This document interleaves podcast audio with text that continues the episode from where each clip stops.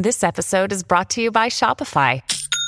Forget the frustration of picking commerce platforms when you switch your business to Shopify, the global commerce platform that supercharges your selling wherever you sell. With Shopify, you'll harness the same intuitive features, trusted apps, and powerful analytics used by the world's leading brands. Sign up today for your $1 per month trial period at shopify.com slash tech, all lowercase. That's shopify.com slash tech.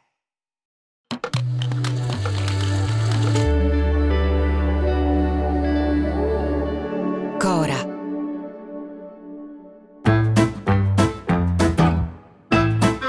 Sono Luca Bizzarri, questo è un podcast di Cora Media e si chiama Non hanno un amico.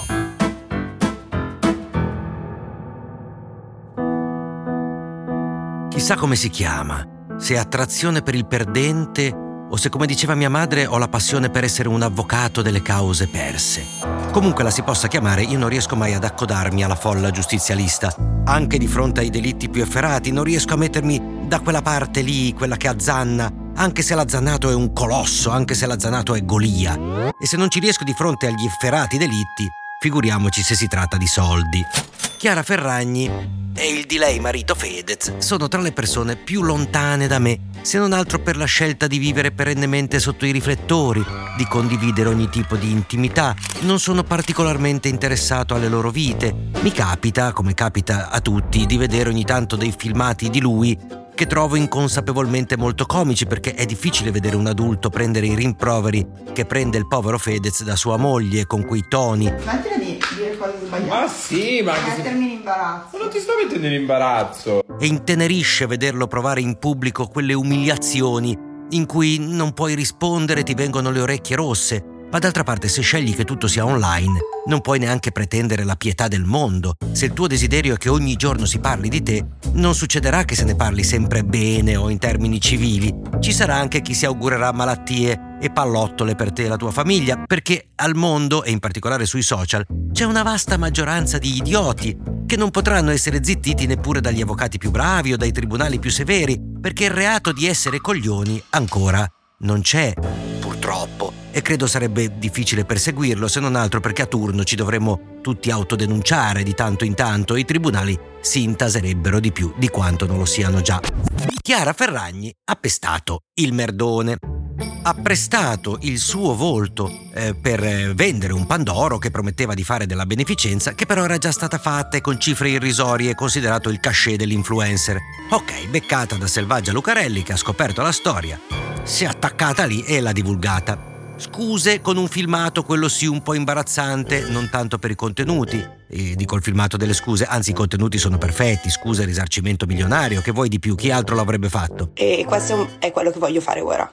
Chiedere scusa e dare concretezza a questo mio gesto. Fa sorridere un po' la forma, l'aria mesta, il maglioncino povero, la lacrima appesa. Ma bisogna anche ammettere che qualsiasi fosse stata la forma, ci sarebbe stato comunque da ridire, perché da ridire c'è sempre in un momento così. La sento già, ma le sembra il caso di essere così elegante e truccata per scusarsi? Dai.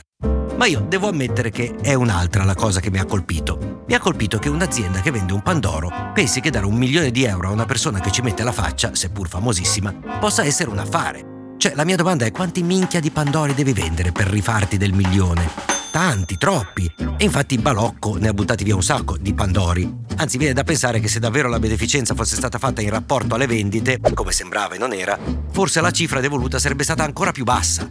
Sta di fatto che sono certo che in quelle aziende abbiano fatto molto bene i loro conti. Ma anche no, non ne sono certissimo.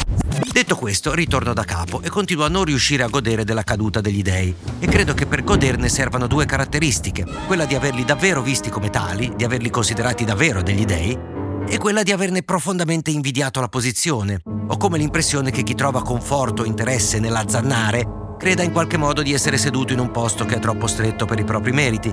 Così come degli squali che questa scia di sangue sta attirando, mi preoccupa l'inconsapevolezza del fatto che quando si porta la gogna mediatica a livello di normalità, allora poi il prossimo puoi essere tu.